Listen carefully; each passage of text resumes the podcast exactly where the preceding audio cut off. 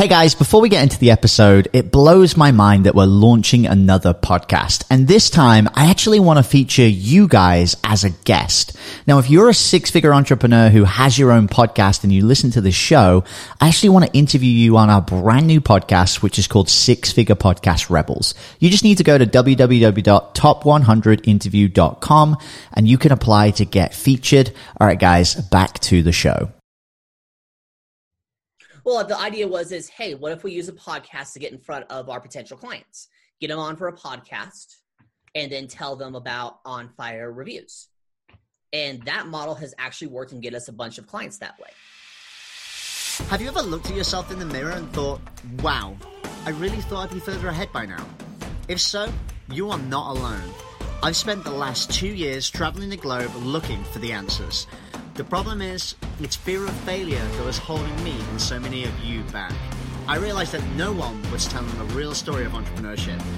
So I flew to the US, decided to face my fear, and go all out to build my million dollar business, completely from scratch. But the real question is, how will I do it? Join me on my journey and find out as we build our online tribe and share the internet's top marketing secrets. My name is Jamie Atkinson, and this is the Entrepreneur Junkie Movement.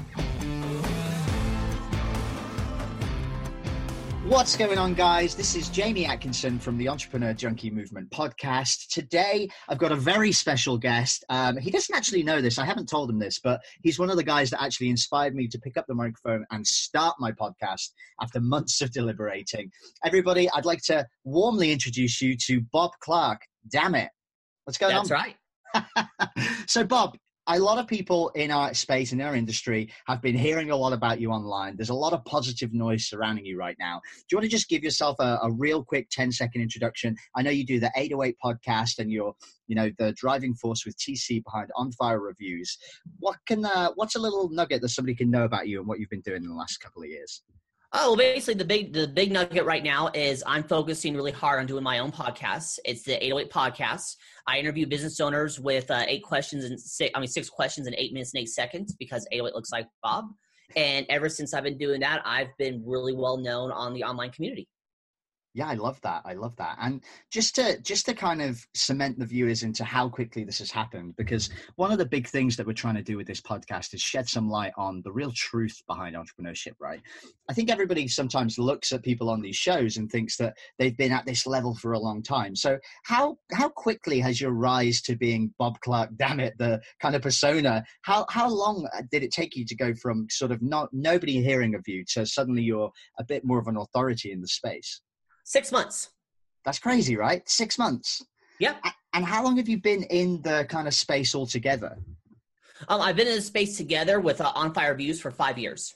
I'm brilliant, and I'm really curious because you know I've I've met you in person, and you know we've chatted about a few things, and because we were at you know this conference, it was all about what was going on there. But I don't actually really know a whole lot about your backstory and, and how you came to be involved with On Fire Reviews. Can you take us down that road? Uh, sure. So basically, uh, long story short, I was um, probably in about 2007. I was basically being a bum, sleeping on couches, just kind of not really doing anything with life, you know, for various reasons I don't want to talk about here. Sure. Uh, one day I'm at a church group and someone comes up to me and says, sign this petition. You'll sign these three petitions. Why? Because I make money. Okay. That, I, that was good enough for me. And then they said, excellent. I just made $3. So I'm processing in my head. I'm like, wait, if I just do 10 of those an hour, which is you know one you know one every six minutes. That's pretty r- realistic, and I can make a lot of money doing that. So started to go. I got my start in political consulting as a petition person. Uh, within uh, two, uh, I'm sorry, within two months, I was basically a manager of half the state of Colorado. So I had about 500 employees under me, and from there I started becoming a political consultant. Wow. So that just kind of came out the blue, right? So how do you go from just filling out these kind of forms to all of a sudden having 500 people out underneath you? How did that happen?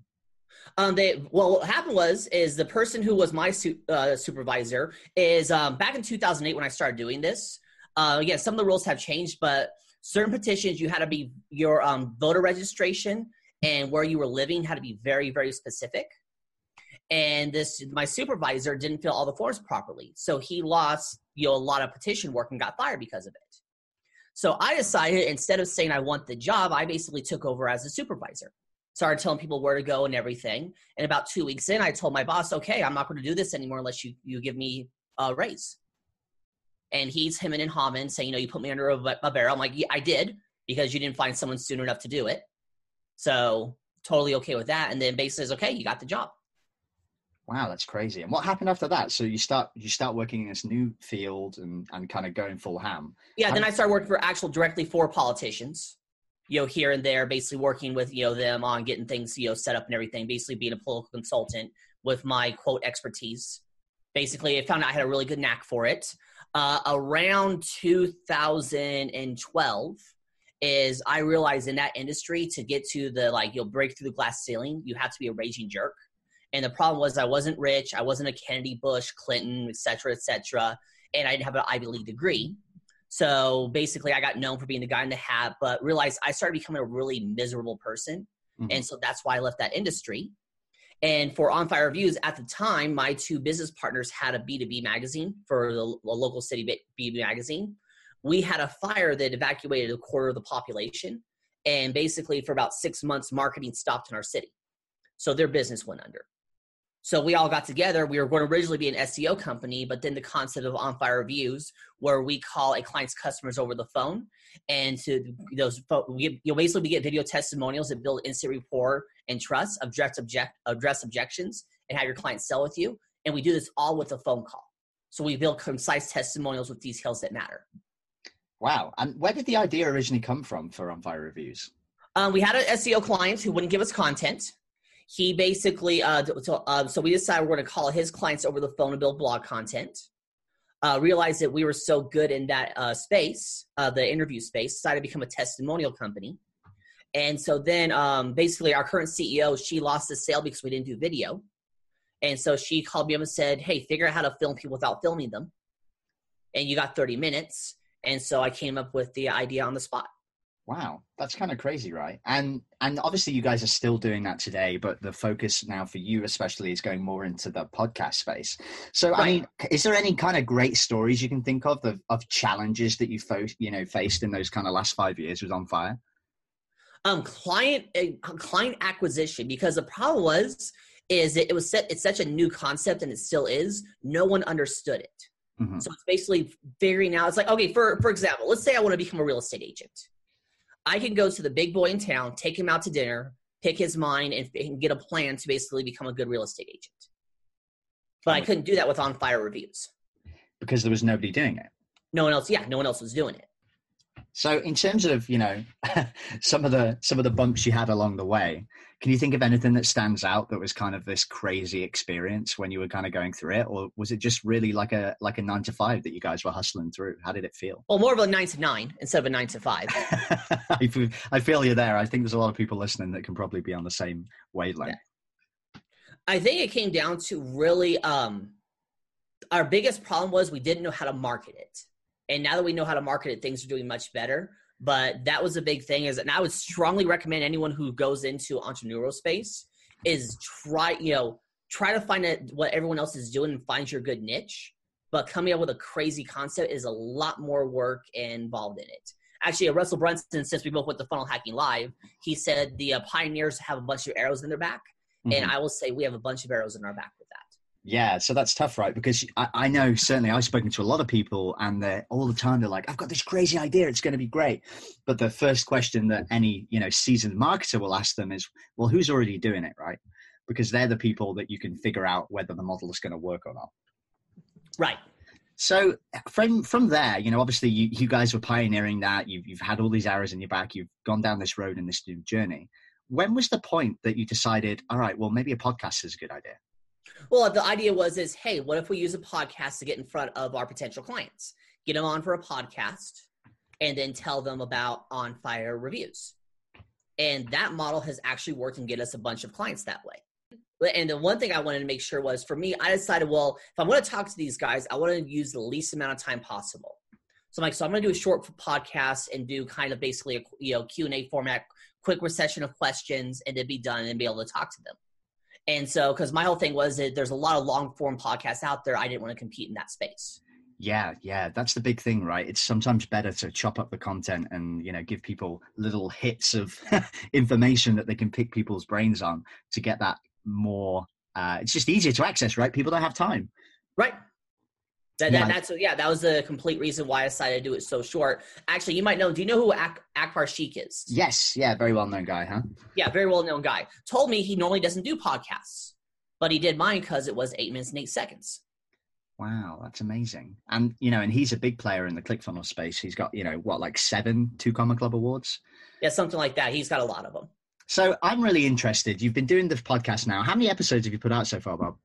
Um, somewhere about. Let me go look the number here. Um, as of this recording, episode 158 just came out, and I've already recorded episode 170 today.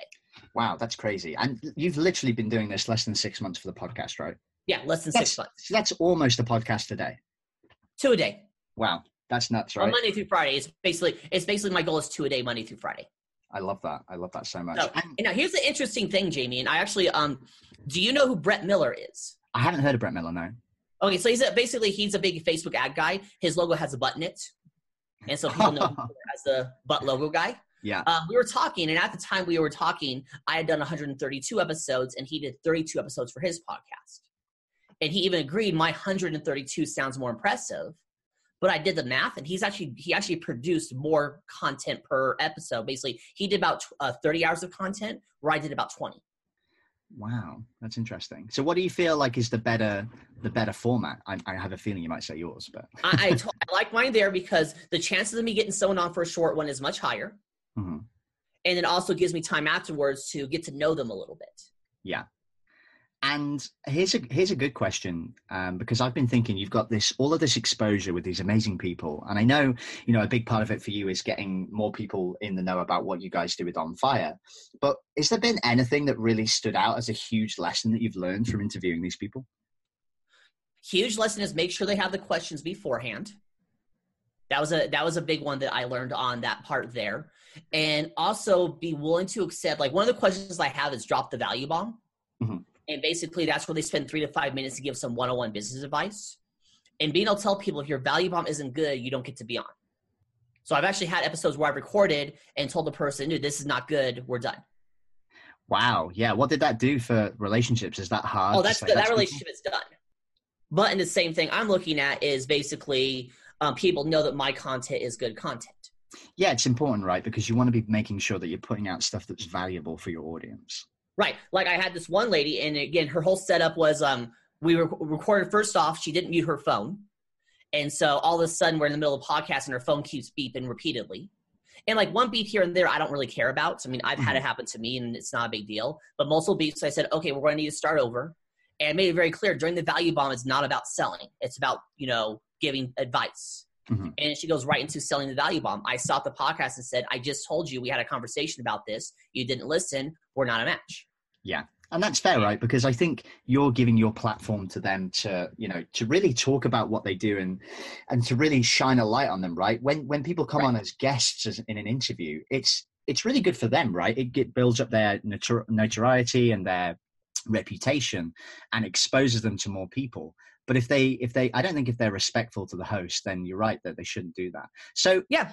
here's a good question. If there's anybody listening to this right now who wants to start maybe a short form content podcast, what's your kind of three tips, your value bomb that you want to drop on people right now about what they should do to to do it the right way? Okay, first things first, it's got to be under 10 minutes. That that that's important there. And actually I prefer around 8 minutes. The reason being is that way if you want to if you want to advertise on LinkedIn, LinkedIn has it to where um I mean post on LinkedIn is you don't do 10 minute videos on LinkedIn. So if you do an 8 minute podcast with an intro and an outro, you're going to hit always that 10 minute mark. Second thing is find a make sure the number is unique. So for example, I'm talking to a lady right now and she's a public speaker. I mean, she teaches people how to public speak. And so the idea being for her, as I told her, is make it there's seven things that every speech needs to have. So it's got to be seven minutes. And then she also had something else I can't remember there. So I think it was like seven minutes and 20 seconds because that makes it to where people remember her more than just being another short form podcast. Mm-hmm. Because if everyone does an eight minute podcast, you don't stand out. That's why mine is eight minutes and eight seconds because 808 looks like Bob. And so that's. That's step number one. Step number two, um, five five to six questions for like that amount of time is good.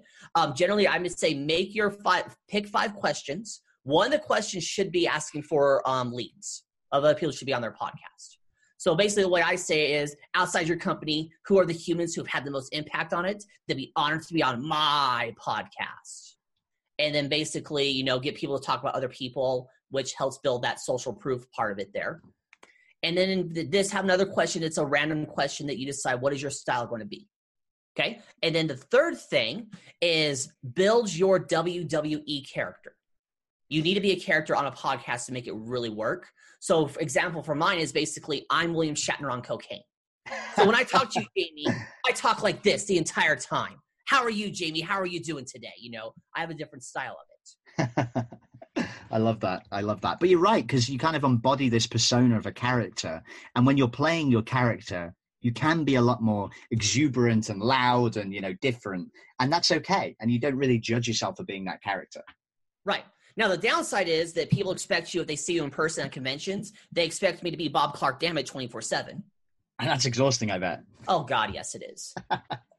yeah, you're like, hey, you've got eight sec, you've got eight minutes and eight seconds of Bob, and then I'm just going to shut up.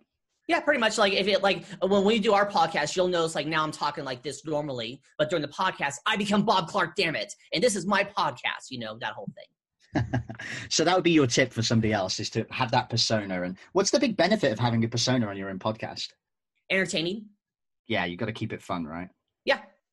Yeah, I love that so much. Bob, this has been awesome so far. I want to keep it short because I've just realized that you gave me an awesome tip saying keep it under 10 minutes and we've probably been going over. Is there any last things you want to share with the audience? Um, other than go to 808podcast.com, that's about it. Dude, I think the podcast is amazing. So if you guys didn't catch that, that's 808podcast.com. Looks like Bob. Uh, Bob Clark, thank you so much for being on the show. Really appreciate your time. Hey, not not a problem, Jamie. Thank you for having me on. No worries. Have a good one, buddy. You take care. I will. Bye. Hey guys, thanks so much for listening to the episode. If you enjoyed Bob Clark Dammit on this episode, then please head to 808podcast.com and check out 808 Podcast in the podcast iTunes app thingy jiggy that you can download and check out. Bob's got a great podcast. I think I'm going to be on for an episode soon. So I would definitely suggest you guys check it out. We'll be on with the next episode coming up in just a few days.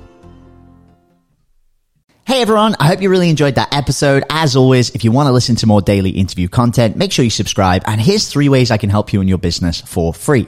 One, check out my video on how we're building a pipeline that produces 30 plus prime sales calls every single week using podcast setters and a basic interview funnel. And this is actually how I was able to quit social media forever. You can go to podcastrebels.com forward slash setters. Two, if you're a six or a seven figure entrepreneur with a podcast, we actually want to interview you on one of our top 100 shows. Head to top100interview.com. And then three, download our podcast closing formula. It shows you how to create a podcast sales team that books out your sales calendar each week using the podcast closing client attraction method. And you can go to podcastrebels.com forward slash podcast formula. Now at podcastclosing.com, we help six and seven figure entrepreneurs with podcasts create a system for predictable client acquisition without relying on paid advertising or social media by building out podcast sales teams. Now, if you want help turning your podcast into a high ticket client acquisition machine, then book a call with our team to see how we can help. Go to podcastrebels.com forward slash chat. All right, guys, we'll see you in the next interview.